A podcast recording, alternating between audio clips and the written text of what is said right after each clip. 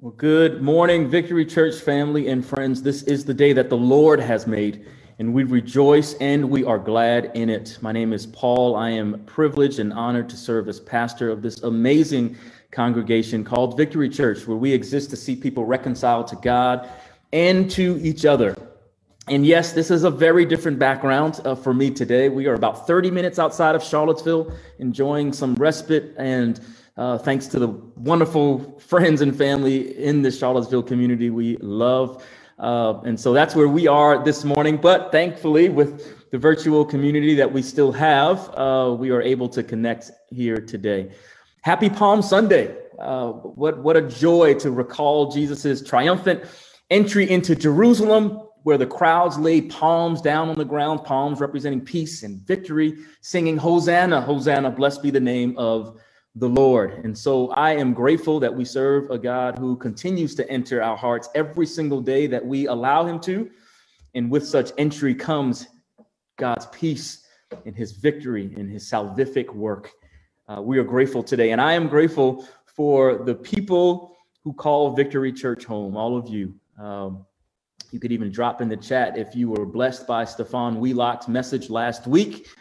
Uh, how many know the Lord had and still has something to say through the text he shared and the message that he delivered. So you can head on over to our YouTube page at any time, or you can download our app to find any of the previous sermons. In fact, I'm glad I remembered this.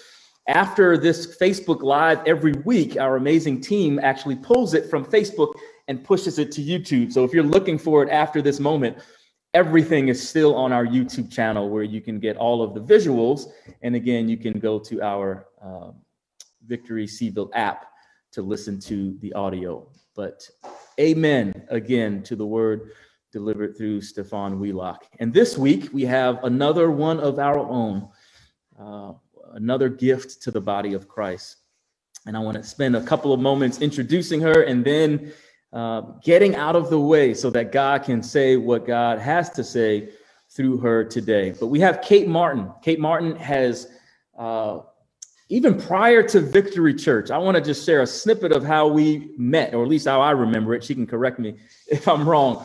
But I remember having some friends and, and family visit from out of town, and uh, and they were coming to Charlottesville. So you know, we wanted to treat them nicely and take them out to eat and do all the things to make them feel really welcome here. Well, uh, the kids with our friends were um, just huge basketball fanatics. They they play, they're pretty good, and um, so we thought, well, why not take them over to the athletic facilities and show them around? And so called a few folks, and we're able to go over there. And that day, I got to meet Kate Martin. Didn't know her. Uh, I think she was fairly new in this job with athletics. And little did I know that day, uh, our friends were talking to Kate about this church. We hadn't yet started. Um, I didn't even mention it. I was just there trying to just create relationships around this uh, sort of educational professional front. And our friends were busy telling them about Victory Church. But wouldn't you know, Kate Martin would later uh, come to join us at Victory. So we're talking 2018 before we even started services. Um, she was the hospitality team coordinator here at Victory, and then the operations team coordinator. She led a victory group, uh, specifically the Financial Peace University. She serves with the prayer team and currently is director of finance and operations. And more than the role she has occupied, she is representative of all of us here at Victory, which is a servant's heart, that of filling in where needed as unto the Lord. And as such, uh, we've been blessed. You've been blessed if you've crossed paths with her. And today, all of us will be blessed by the deposits that God has placed clearly in her. She's from Lynchburg, Virginia. She's lived in Charlottesville for over a decade now, graduated from UVA in 2013, worked in, as I referenced, the Virginia Athletics Department before shifting into development work for the university and now with the UVA uh, Law School Foundation. Uh, and she is currently, with her spare time, uh, pursuing a master's in theology from Dallas Theological Seminary with the intent of continuing to serve bivocationally. Kate Martin, we love you. I am going to blank my video here so that uh, you can be seen, and we, we are praying for you. We're praying for you, and we thank you for your diligence and word and sharing today. Well, Paul, thank you so much uh, for that great introduction. Uh, it is so wonderful to be uh, with everyone this morning. I am so grateful uh, to be here. And I do want to just specifically say thanks to Pastor Paul um, for inviting me into this space. And, um, you know, I'll agree with his story, though I will say he and Taylor are being too modest because um, in that interaction at the basketball court and on the tour, um, it was meeting Paul and Taylor that I was like, wow, you know, I, I've got to be around these people more regularly. And that even led to further conversations with Victory um, and ultimately to being here now. But I got to say, I love Victory Church. I love the community of Victory Church. And um, I'm so excited for this morning. It is again Palm Sunday. And as Paul said already, but as we like to say, this is indeed the day that the Lord has made we will rejoice and be glad in it. As many of you also know, and it's probably been said already this morning, the vision of Victory Church is to be reconciled to God and to each other. And incidentally, our sermon series right now is also titled Reconciled to God and to Each Other. Today is Palm Sunday indeed, and Palm Sunday is the Sunday before Easter, which actually introduces Holy Week. Holy Week being the week prior to Easter, in which the church remembers the death and resurrection of Christ. So, with that, we're going to go ahead and jump right in. Um, our scripture today is going to be Matthew chapter 21, verses 1 through 11. So, as you turn your Bible, let me go ahead and pray. Heavenly Father, we thank you, Lord, for this day. We thank you for this chance to gather this morning I ask, Lord, that you would open our eyes to all that is in your word, Lord, and that you would speak boldly through me. In Jesus' name, amen. Amen. All right, so our scripture, Matthew chapter 21, verses 1 through 11, reads As they approached Jerusalem and came to Bethphage and the Mount of Olives, Jesus sent two disciples, saying to them, Go to the village ahead of you, and at once you will find a donkey tied there with her colt by her. Untie them and bring them to me. If anyone says anything to you, say that the Lord needs them, and he will send them right away. This took place to fulfill what was spoken through the prophet. Say to daughter Zion, See, your king comes to you, gentle and riding on a donkey, and on a colt, the foal of a donkey. The disciples went and did as Jesus had instructed them.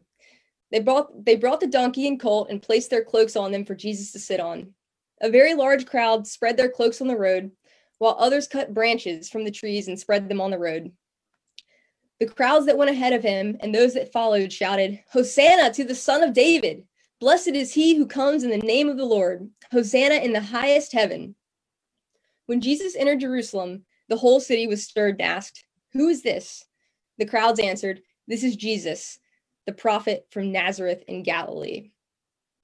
So, my sermon title today is Common Ground. And what I want us to keep in mind the whole sermon is this I need a savior. So, again, on this Palm Sunday, we find ourselves in the sermon series Reconciled to God and to each other. And again, that is the vision of Victory Church. So let's just start um, by taking a moment to articulate what reconciliation means or how we might define reconciliation. So I've got a few definitions. Reconciliation is the is the practice of resolving differences or arguments. Um, it's Merriam-Webster would say it's it's to restore friendship or harmony, or to settle or resolve. And if you want the the Kate Martin definition, it's basically to be made right with. So all of these definitions suggest that um, reconciliation might be found in spaces of imbalance, or, or it implies that parties being reconciled were formerly hostile to one another. Reconciliation is actually doing away with an enmity or an imbalance and effectively dealing with its primary cause. So, let's consider this thought of positions of imbalance or argument. Now, I, I don't know about you, but I love being right. I mean, often my first priority in, in cases of conflict or question or, or simply, you know, perspective in day to day life is to prove how I am right.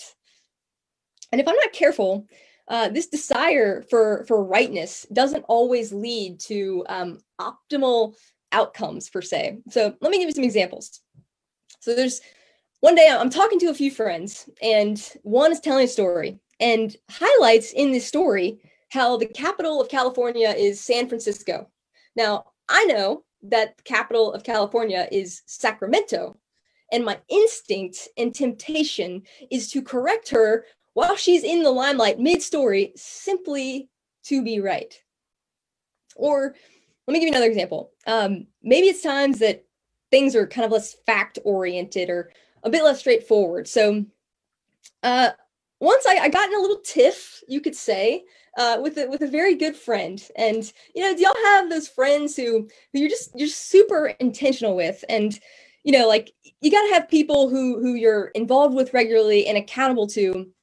And for me, some of those folks live out of town. Um, and in an effort to be intentional in a really busy season of life, one of my best friends and I, we set a weekly call. So Tuesday nights, 8 p.m., we're both going to be free. Um, this actually turned out to be a great routine for us to stay connected. But after a time, seasons kind of changed and um, it became more natural to like regularly talk meaningfully and like fluidly throughout the week rather than just this Tuesday nighttime. So an issue started to arise and you know we had this we had this Tuesday night time but she started to regularly push the call. So it's you know it's Tuesday night at 8 and at 6:30 or Tuesday night 6:30 and I'm getting a text saying hey uh I can't talk. Let's push the call. Now the call keeps getting canceled and as that keeps happening I'm I'm getting angry. And because you know i'm i'm prioritizing the time. So like i'm getting rid of i'm saying no to like a dinner reservation or to to other friends to be free for this. And i'm regularly getting blown off from the time we have agreed on. So i know that i am right right in my anger. But i have to pause here after both these stories and say i gotta admit in both of these instances, I'm only giving my side of the story, which doesn't fully identify, even with my rightness, the scope of each issue. So thanks, Sacramento. My desire to correct in that instance actually almost caused me to steal the punchline of this friend's story, which was that she realized she'd been telling everyone the wrong capital of the state she'd just moved to. Or for the call debacle, once I confronted her, probably a little too sharply and probably a little too late, um, I realized that I had completely lost sight of the purpose of the calls in the first place. She reminded me, probably a little more gently, that we had set the time with the goal of being intentional, which you know she highlighted was actually happening all throughout the week, even though it wasn't in the Tuesday night slot. So clearly there was a miscommunication involved, but we were both right, implying that in my stance, I was also wrong. In my constant desire to be right, I often um, generously overlook my overarching wrongness or or my wrongness that's just hidden from me in other words, I freely, freely identify the sins of others and fail to consider my own. So, what is this in the context of reconciliation? Well, quite frankly, it's often not reconciliation because I often choose to live in my own rightness rather than instinctively seek to reconcile. I'm perpetuating an imbalance by staking myself in only my perspective and i'm neglecting my overarching sin and and lack perhaps so when i see this when i when i remember and this is in my face and just made aware of the depths to which and the breadth and magnitude to which my sin hinders me you know and even my blindness i am led to the same conclusion. I need a savior. Okay, now I understand that these these are simple examples in the context of reconciliation, but my point is is that there are opportunities to reconcile everywhere around us. And more often than not, in the opportunities, don't don't we kind of all do this that we, you know, live in our rightness. I mean, at the very least we see it happening in the world around us that people are just staked in their rightness we see marriages and relationships and friendships fall apart over sometimes disagreements as trivial as the one I described. Conflict that, that persists and takes root because no one is willing to identify their part in it. Or we see it as allegiances to, pick, to, to particular affiliations that become unshakable and and actually drive um, our love not towards people but just to a rightness of this is what i believe. We're fixated on a specific organization or a specific political party. Fill in the blank. Rather than concede a point we are willing to lose relationships of parents or children or friends. We see it on social media with with brutal claims and attacks and accusations that leave no space for another viewpoint that leave no space to consider i might be wrong or i might be right but someone else might also be right we see it in the church, even uh, the group of people that profess together that Jesus is Lord, and yet there are divisions throughout within denominations and, uh, and across the world. We see it because our world is broken. Our world thrives on division. Our world's instinct is not to reconcile. Our human, fleshly instinct is not to reconcile.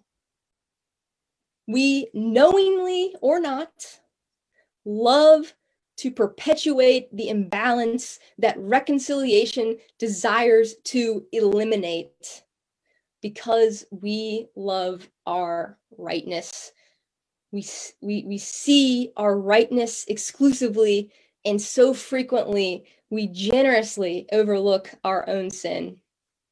We must open our eyes to this habit in the small personal things and in the big societal things. And it must, this, this eyes open must lead us each individually to the same conclusion. I need a savior.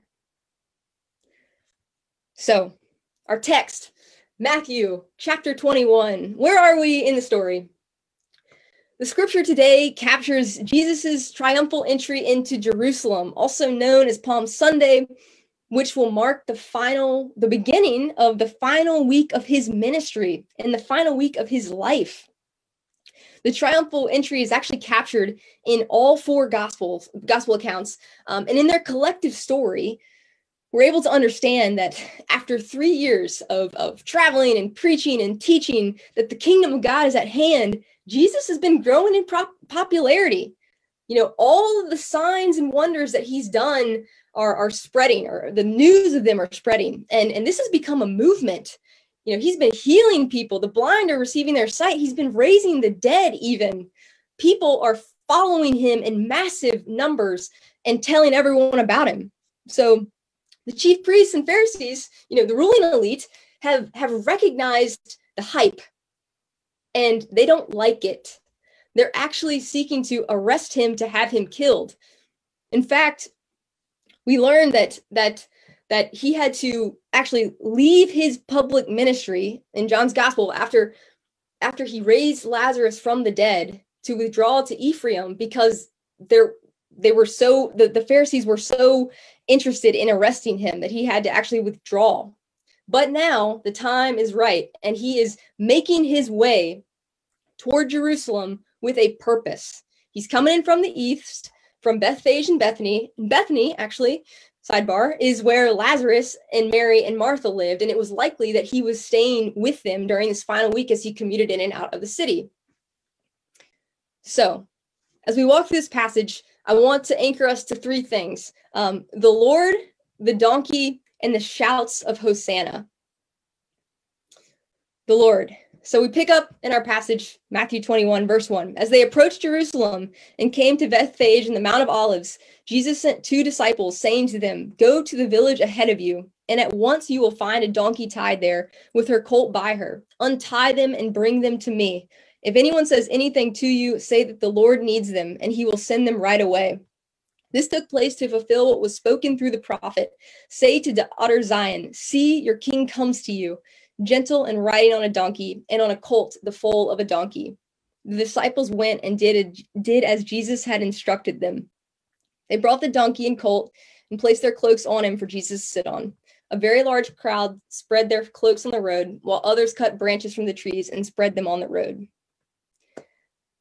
Jesus, in this moment, is accepting his identity as Lord and King. All through the gospels he's been doing again these signs and miracles but but after he heals someone he says don't tell anyone about this. Or even when he asks the disciples who who do people say i am? Or who do you say i am? Even when they answer correctly as the messiah he says don't tell anyone and this of course was was to protect his ministry so that he could actually bring it to fruition in line with the scriptures because again as word got out about his claims the Pharisees are getting upset and, and he needed to postpone the time at which he was arrested. But it is now the right time to step into the role as king. Not only that, but we see in this scripture that Jesus refer- references Zechariah 9 9. It's, it's a messianic prophecy that Jesus is now claiming for himself See, your king comes to you, gentle and riding on a donkey and on a colt, the foal of a donkey. I am the king coming to you. We see too that Jesus in the um, in the passage calls himself Lord. He says to the disciples who who've gone ahead to find the colt, tell tell these folks that the Lord needs it. And and actually we read in in Mark's gospel and in I believe Luke's gospel that um, he, they what happens it happens exactly as jesus said it was going to happen they the, the disciples actually were questioned as they took the colt um, to bring it back to him and said the lord needs it and they allowed it he is publicly identifying as the messiah okay so that's the, the lord the donkey one one kind of neat small detail is that matthew is the only gospel that actually mentions two animals um all of the others actually only mention a colt that he rode in on. We can justify this and make sense of it that it's they say that the colt has never been ridden, and so it would make sense that a mother would accompany the colt to kind of keep it calm. Anyways, the donkey itself is a symbol of peace, in contrast to a horse per se, which is a symbol of war, and, it's kind of pictured as people come crusading in to, to conquer. But Jesus our king comes to us gentle. The shouts. So we pick up in verse 9 the shouts that went ahead of him and that fought, or, the, or sorry, the crowds that went ahead of him and that followed shouted, Hosanna to the Son of David. Blessed is he who comes in the name of the Lord. Hosanna in the highest heaven. When Jesus entered Jerusalem, the whole city was stirred and asked, Who is this? The crowds answered, this is Jesus, the prophet from Nazareth in Galilee. So the crowd has formed because they've, they've come, they're following Jesus or they've come to see Jesus for all the miracles that he has done. And they're now acting in celebration because they believe based on what they've they've seen that he is the king that that he is right to proclaim himself as king and to enter Jerusalem in that manner so they're they're crying out, Hosanna, blessed is he who comes in the name of the Lord, which is actually a reference back to Psalm 118, 25, and 26.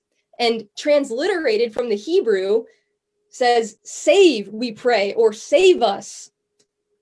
They are laying their cloaks on the ground because they believe Jesus to be the coming king that is capable of saving them and waving the palm the branches which are actually palm branches um, that were a popular symbol at the time of victory and peace.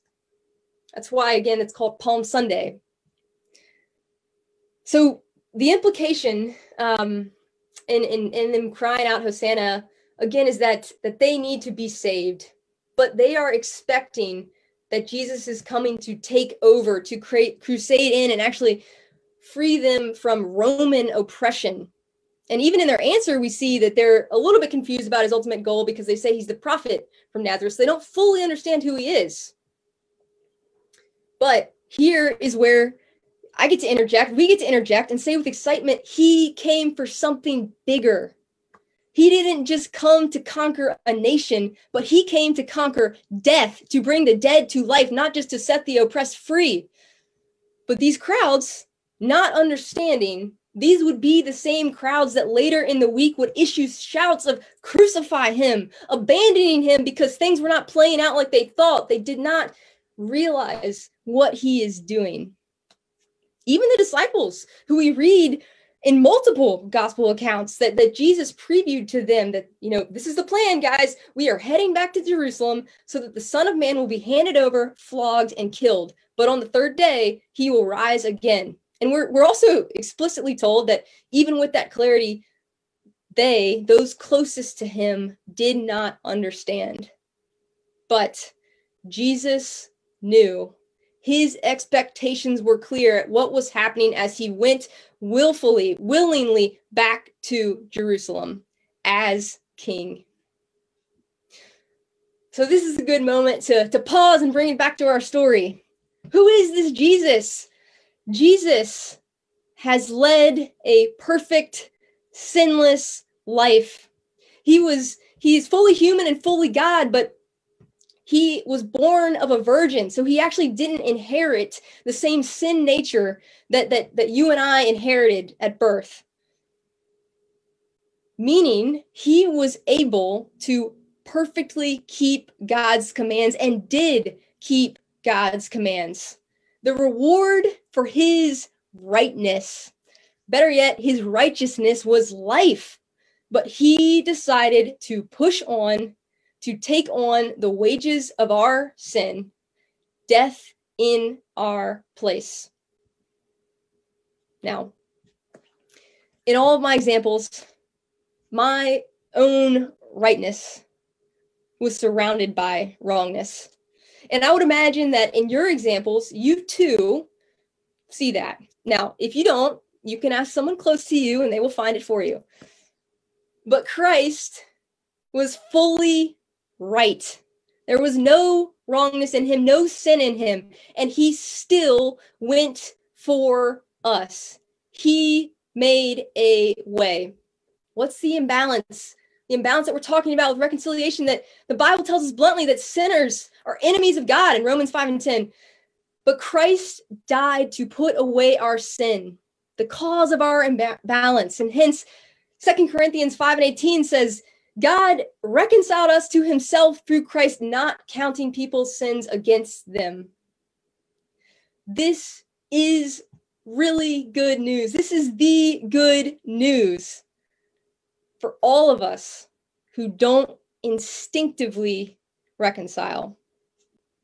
So, Romans 3 and 23, we all sin and fall short of the glory of God. Do you do you see your wrongness? Do I see mine? Do do you see your sin? Do you look for it? Do I?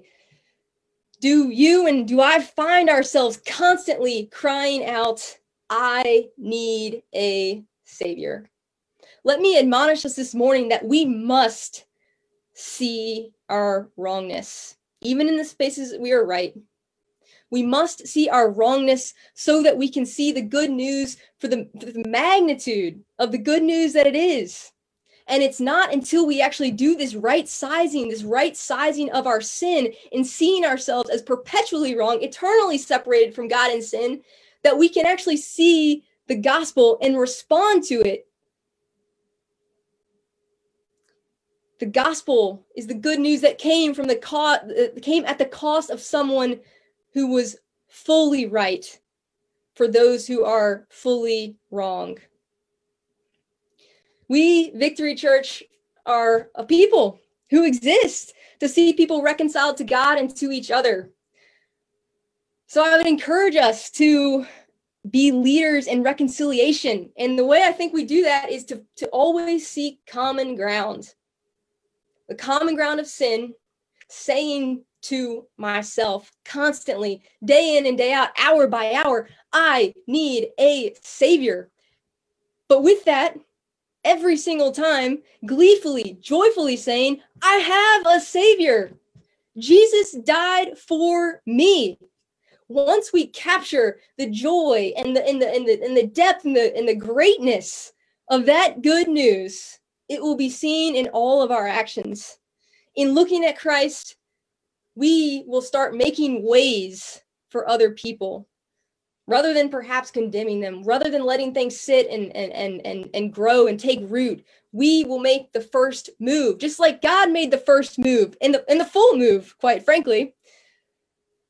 We can start letting go of our rightness not to endorse folly not to abandon truth not to forsake wisdom but to walk with the truth to abide in the word and the wis- wisdom and to invite others in, particularly in to this great story and good news. Our King is humble and gentle. Are we? He made a way for others. Do we? So, as I close, we should cry out, Hosanna, save us, save me.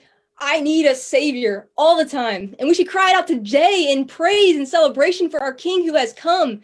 But we must cry it out not just with our voice, but with our deference, with the laying down of our rightness, and with our love toward others who appear too far gone. Remembering that I, I am too far gone. Let's not let our rightness compromise God's ministry of reconciliation that we have been given, or slow reconciliation still to happen here. Let's constantly say, I need a savior. Now, I'm I'm standing here today literally because a way was made for me. I didn't know the gospel. I didn't know the good news, but someone came into my life and showed it to me in a way that was said, this is great news. I want to tell you about this great news. Not not not that you're all wrong, you're all wrong and I'm all right, but invited me in. And today if you're standing here and and you you you sense in this message ah, i know i'm right and i also i see how i'm wrong.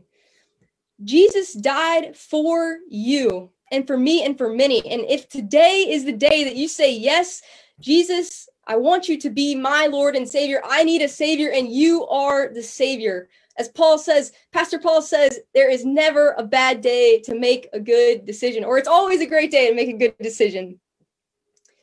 I encourage you to do so if you are here today and that is you and you want Jesus to be the Lord and Savior of your life, I ask that you would raise your hand where you are, put it in the chat, or simply pray with me. Heavenly Father, God, we thank you that in your rightness, you came and died for us in our wrongness, our perpetual wrongness, Lord. We thank you that we can stand in the good news and that the good news will allow us to be leaders in reconciliation, Lord.